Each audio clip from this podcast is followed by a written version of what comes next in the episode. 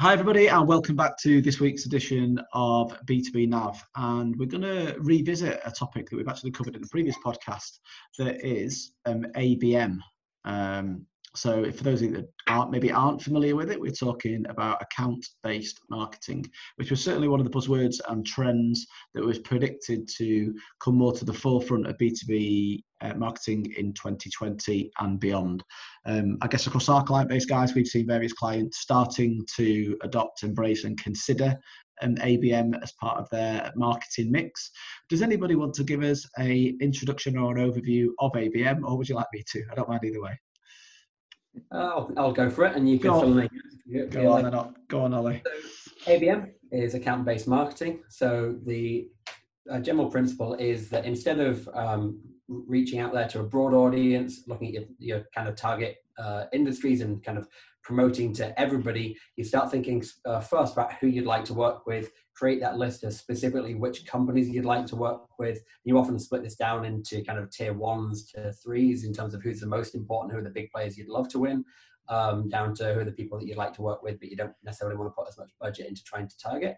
Mm-hmm. Um, and then you, you kind of start widening it out from there. So at those companies, who are the contacts that you need to speak to and not in general who are the contacts, but specifically what are the roles, what are their names, what are their job titles, where do they work, and finding out more and more information about them so that mm-hmm. you can deliver them a very personalized marketing experience. You can give them uh, unique content, unique to them, um, that really kind of puts your best foot forward, but positions it in, in a way that really fits what their needs are, what their company's needs are, and what their individual needs are within their role, so mm-hmm. that you've got a much better chance of them being engaged and caring versus them just seeing kind of a generic uh, promotion Okay, nicely done, Ollie. John, for all the listeners that are probably sat there going, "Isn't? Don't we always do that? Isn't that common sense marketing?" What's your What's your thoughts? I well, yeah, I, well, you know my opinion on this. It is I get really frustrated with things like this. Um, Content marketing is another really good example of a similar thing. You know, mm-hmm. I'll start with that and move on. But ten years ago, there was this big kind of move of everyone was talking about content marketing, content marketing, content oh, it's this, it's that, it's the other. You know, HubSpot came to came into existence, as did a mm-hmm. lot of the marketing automation platforms. Yeah. And fundamentally, isn't that what we've always just done? Mm-hmm. As an industry, we've created content to sell things to people. Mm-hmm. And then with ABM, there's, I think there's a danger of it is it a technology is it the tech companies trying to find a place in the marketing mix and inventing something? Yeah. And creating something that fundamentally again existed. I can remember back in like oh right back in the day in the early 2000s when we did things called rpcs which were hmm. reply paid cards on every piece of direct mail. You didn't you sent the odd email but most of it was done through RPCs where someone would have a checklist of maybe 10 things. Are you interested in this, this, and this? And you tick them, yeah. send it back in, and then your marketing would manually be sent back out to you, aligned to what you said you liked we're, we're and what you were interested in. Yeah, no, exactly. And I think yeah. for me, I think so one of the th- one of the things that's shaping it is the C-suite's putting more pressure on return on investment on marketing budgets, isn't it? Though, so I think mm. my my, my take on it is for, for, for good, high quality marketeers and salespeople, it's something that you've always done. So it's just it's just laser focused marketing and laser focused selling. So as Ollie kicks off with at the beginning, the analogy that's always given is marketeers tend to cast, cast the net wide in hope of catching a fish of relevance that you actually went out to catch that day. Whereas ABM is much more like replacing the net with the spear and being more focused around hmm. your efforts, exactly as Ollie said it at the start. But then I think it's come about more recently, tech stack developments and all the rest of it, which we can definitely come back to, but also the fact that there's nowhere for marketeers to hide. There's less and less places for marketeers to hide. So mm. the, the, days of spray and pray marketing, when it was kind of like, oh, let's just have a go at it and hope nobody asks the question, what what business impact did that have? And people are hiding, hoping it doesn't come up in a meeting. Now people are asking those questions. So what did we get from that? What was the bottom line impact? I, I, it's interesting. I think that's come about because of there's more of an alignment between sales and marketing, and there was yeah. always, and you, you can you can hark back and you can see it ha- where it happened that if someone was questioned, well, what was the business impact of this Marcoms campaign? It'd be, oh well, got lost in sales, didn't it? Or yeah. sales yeah. would then go, oh well, we've not had anything from marketing. So suddenly there's like this that huge disconnect. And the one thing I would say is, while I do deride technology for just trying to jump and kind of create almost create problems for it to solve, what it does do is it does make it easier and it does yeah. make it more accountable and it does make it more manageable. Yeah. And yeah. for that, that's a real positive. Mm-hmm. I think one of the things but we have fundamentally I was going to say one of the oh. things that I guess is quite different between the past and the present is that if you if you were going to do a marketing campaign in the early '90s, I'm assuming you would have started with a list of companies because you needed to make something. You bought a list. Yeah, yeah, yeah, yeah. You would you'd actually do that. You'd buy that list from, and I'm sure in many cases it was a huge list, but you knew which companies you were contacting. As we moved into this digital landscape, then that's no longer the case. I'm literally ticking boxes that say, I want to target this industry, I want to target yeah. these job titles and compressing send, and I don't really know who that's going to. So mm-hmm. I think when you start thinking about the fact that yeah, budgets are getting more challenged and we want to see ROI, we look at that campaign and say we've advertised to this industry, great, what do we get out of it? And we've got these three companies. Do actually want to work with them or not? Yeah. Maybe not.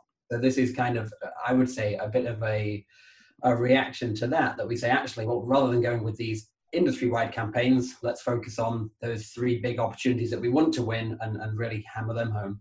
But you see more and more, aren't you, the, that the marketing consultancies, and you know, we do it when we're trying to explain it to somebody when you're talking about flipping the funnel. So the sales funnel, typically you'll see all these pictures with it magically twizzing around at the minute and showing you more of a, you know, start with who you want to sell to and start with who you want to engage with. Mm-hmm. But again, I just keep coming back to it. Surely that's common sense. Surely everybody has those conversations. But I guess maybe if they haven't and they've been casting the net wide, one of the next barriers I think we're seeing with our clients or prospects is okay, I know I want to sell to these. So we, we, have got to follow an ABM route or a laser targeted sales and marketing route, whatever you want to refer to it as, but hmm. let's call it what it's been called in the industry, ABM. So you've picked your 10 accounts you want to sell to, maybe 10 individuals in some cases. So we've had it with some construction clients where there's actually key individuals that hold the keys to framework agreements or panels or considerations for tenders and so on. So they pick these 10 people they want to market to. Where, where do you start? And this seems to be the stumbling block, I think, for, for the, the next chunk of things in a way of, okay, I'm going to do this. What on earth do I do next? And I think that. So, what, what's the advice there? What's your experience so far? I guess with the clients we've worked with, your knowledge of the industries. What what are you seeing? So I think we we recently did this with a client of ours, and I, I think the, the starting point is obviously understanding which companies you want to work with. Uh, and I'd, I'd, say that most companies and most sales teams ha- already have that in mind. But if not, then that's something that just needs to be talked mm. through. The next step, which I don't think our clients necessarily always understand initially is doing that deep dive into those uh, potential clients prospects to understand who it is that you need to be speaking to because it's not enough to know that you want to work with company a you need to know who at company a and then going further to understand their role and what they're interested in. So the first place to start for us is always having that very detailed research process so that we understand who we're reaching we have the ability to reach them in understanding you know how to contact them where they where they work what's their telephone number, in some cases what's their email address, and so on, and understanding what they what they need to see to make them pay attention. Mm-hmm. Okay. Need, there's, there's a need for re- a bit of realism in that as well, though, isn't there? In that, I think everyone puts so much onus on ABM being the the silver bullet that's going to solve all the problems. Yeah. But actually, you've got to be real, realistic enough in your thinking to know that it's a journey. It is a, yeah there's a beginning, a middle, and an end. And you're absolutely right. All we can do, and I've seen it with our work. You know, we do an incredible deep dive of research right at the beginning, but actually, it's like when you meet someone or meet, you know, meet a new person, you you only get that surface view of what they're putting out there. So it's only over time that you're going to get that deeper and deeper understanding of what yeah. motivates them, what moves them. I think it's, that it's that consistent application of it as well, isn't it? Which I think is what you're saying there, John, about the journey side of things, because I think a lot of the clients we've spoken to who sort of have done a bit of reading on ABM, and they, as you say, that silver bullet, they think that, that first piece of correspondence is going to is going to win the work. It's going to translate to a sale, and it, it won't.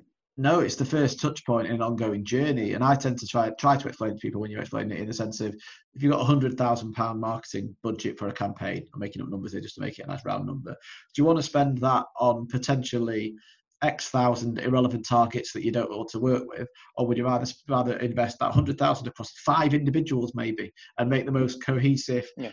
campaign that at least you're going to drip feed relevant and valuable content to them that is going to make them want to engage.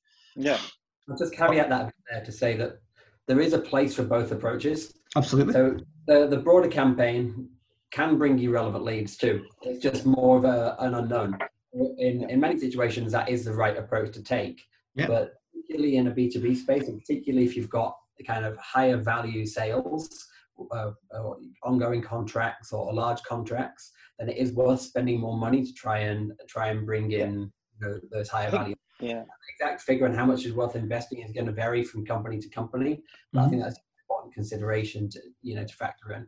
Yeah, I think you got to work. You got to work out a whole set of parameters, haven't you, around lifetime value of the customer, deal size, you know, yeah. effort involved. There's also that kind of outbound, inbound thing, isn't there? Of you know, they're much more in control now.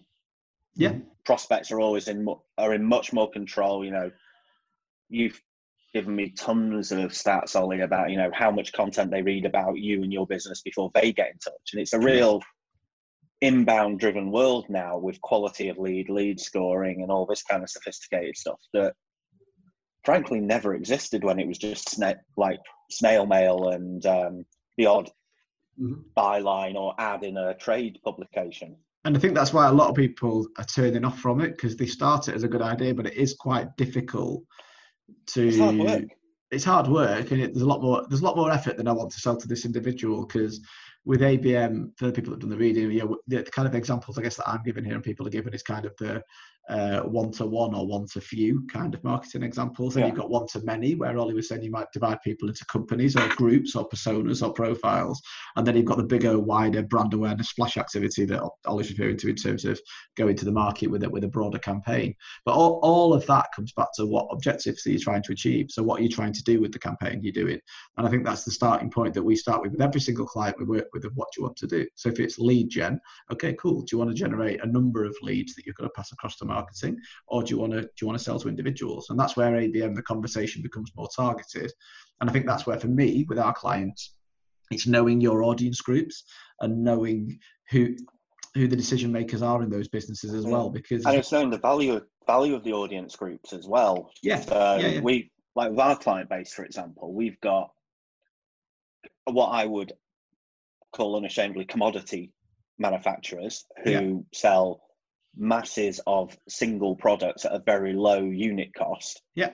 But then they've also got, you know, higher end propositions where it might be a service proposition, an installation proposition, a, a huge capex expenditure that's higher value. And you've got to kind of from from our perspective, we've got to be realistic in terms of advising or what's the opposite of advising? Discouraging mm-hmm a client who might come to us wanting to, I want to do ABM. Why do you want to do it? Oh, it's the, the new thing.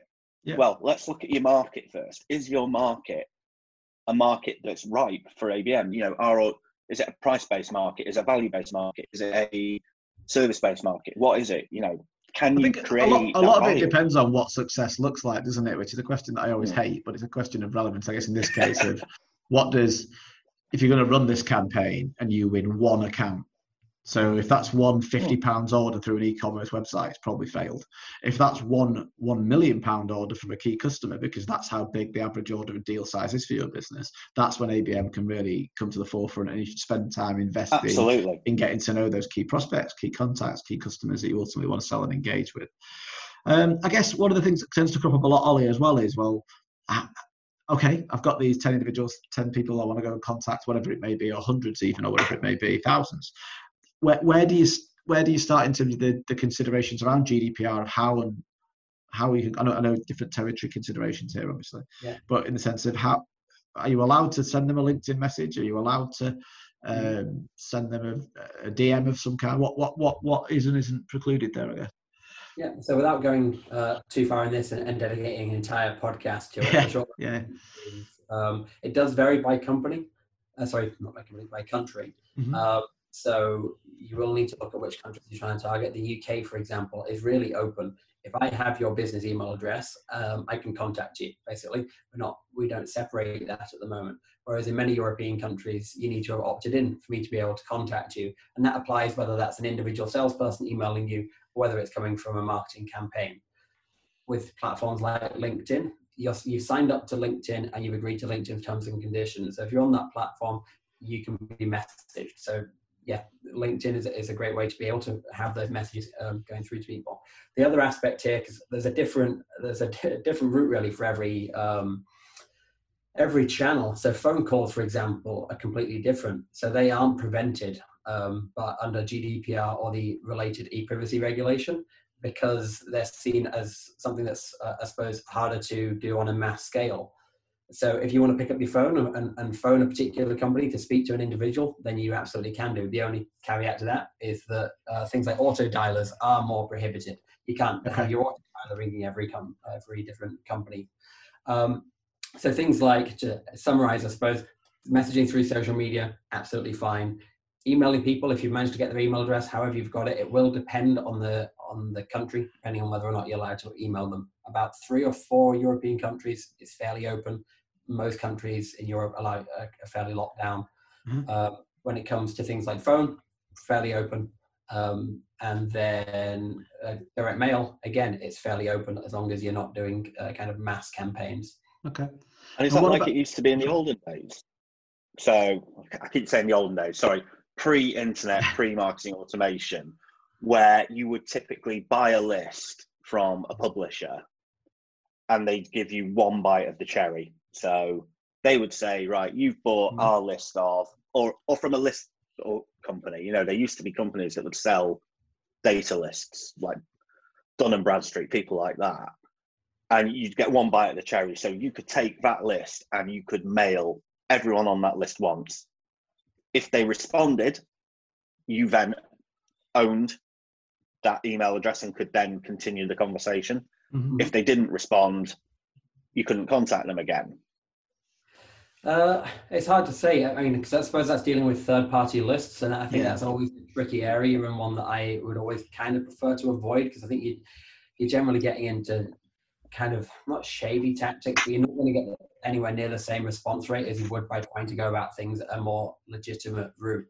Um, uh, and things are definitely getting more complicated with regards to GDPR in that regard. So if you are looking at anything that's third-party data like that, I'd just really interrogate the person you speak to, whoever is providing that list on GDPR, how they've obtained those contacts, what you're allowed to do, how they are GDPR compliant, and make sure that uh, you understand uh, and they're informing you how you can be GDPR compliant with that data. Right. It really depends on how they've collected it and what they've told people. And I guess to right. To tie in and sort of wrap up this session, to not to give it too long because you can go on forever about ABM at the minute, but in the sense of I guess the the, the point around personalization personalized communications and even hyper personalization. ABM is another good opportunity to start thinking about that. John, would you say, in the sense of um, if you I are going to, if you are thinking about communicating with an individual or a business or whatever, that how can that be reflected in terms of creating that more personalized journey for them? Yeah. I think I think it can certainly give you some advantages, but again, like you said earlier, Matt, it's you've got to be in it for the long run. You can't just yeah. imagine that you're going to kind of I don't know. I'm going to send a direct mail or an email to Matthew Smith at BDB. Mm-hmm. Oh, that's it. That's person. I've done it now. Yeah. Who's got two children, and I know that, so I'm going to add that yeah. in. Yeah. It's not going to work. It's kind of you've got to a be in it for the long run and b understand that the power is not with you now. It's kind of it's that flip, isn't it, from outbound to inbound? It's mm-hmm. like Ollie was saying, GDPR. It feels like that's pushing yeah. everything to a more inbound led approach. So you've got to have the knowledge, you've got to have the content, you've got to have the proposition right for that prospect. Yeah, yeah. And I think, uh, and so we've definitely touched on this before, but make sure you're actually adding value. You can send a personalized, uh, you know, communication to somebody that mentions their specific company and and, and their name and all. Mm-hmm. You know, things that they might be interested in. But if at the end of the day all you're saying is please read my brochure, they're probably not going to switch on because people see a sales pitch and they turn off. So think about what challenges they might be having or what opportunities they might be open to, yeah. and putting those in front of them. And, and being that, I guess, more consultative approach that will make them pay more attention to you as opposed to switch off for the second they see whatever you send them. Yeah. Yeah. Great. Sounds good. So uh, I think we'll get into this one in terms of what key considerations people should think about when starting an ABM campaign. I think what I would say is, as a wrapper, is don't be don't be worried by it, but just take it seriously. So is, is it right for you to be adopting that kind of approach? What are the objectives you want to achieve from the ABM campaign you're doing? What's the measurement you're putting around it? Um, what does success look like? What does a great ABM campaign look like? Um, so on and so on. I think what I would say for the meantime is don't just jump on the on the gravy train because you think it's a buzzword and you should be doing ABM. It might not be right for your business. So mm. there's wider marketing tactics, wider communication strategies, and you know that that catch-all bigger splash marketing might be right for you. So we're not we're not saying it's wrong. It's more of a ABM's another consideration I think to throw into the marketing mix. So okay, anything else to add, guys, before I close off? I suppose just no. I'll, I'll leave it on the point that um, I think the key thing to getting ABM right, and hopefully everybody that's listening is already doing this, is making sure that your marketing team and your sales team are working hand in hand. Yes. You know, always a little bit yeah. odds in, in some capacity, but start joining sales meetings, start understanding what challenges they're facing, who they're trying to reach. Because really, it should be um, a, a, journey that works hand in hand while that salesperson's having those conversations over a period of time with that prospect, make sure that you're nurturing them with content and make sure the sales team understands what they're being nurtured with and that it's relevant and related so that the salesperson can have relevant conversations along that journey with them about the content that they're being sent. I think that's really important, Ollie, that kind of idea of use, being able to use sales objections to actually power your content and your solutions to kind yeah. of mirror what they need. Mm-hmm. Very much so. Okay, well, hopefully that's, um, I guess, demystified some of the stuff around ABM. It seems to be one of those topics that does keep popping up, and no doubt we'll continue to revisit it as and when we come across different client experiences and as the um, as the landscape continues to evolve around it, I guess. And on that note, uh, feel free to check out our uh, Ungated Knowledge Hub, uh, www.b2bknowledge.com, um, our content hub for all things uh, B2B marketing, um, helping our clients, prospects, and contacts navigate the ever evolving B2B marketing landscape. So that's it from us for this week. Uh, we'll be back again, probably remotely. Probably via this kind of Zoom or team setting at some point. We hope to be back in the office together having a beer, but from uh, from Sir Patrick Stewart, from Ollie, from John, from me. Thanks very much. See you soon.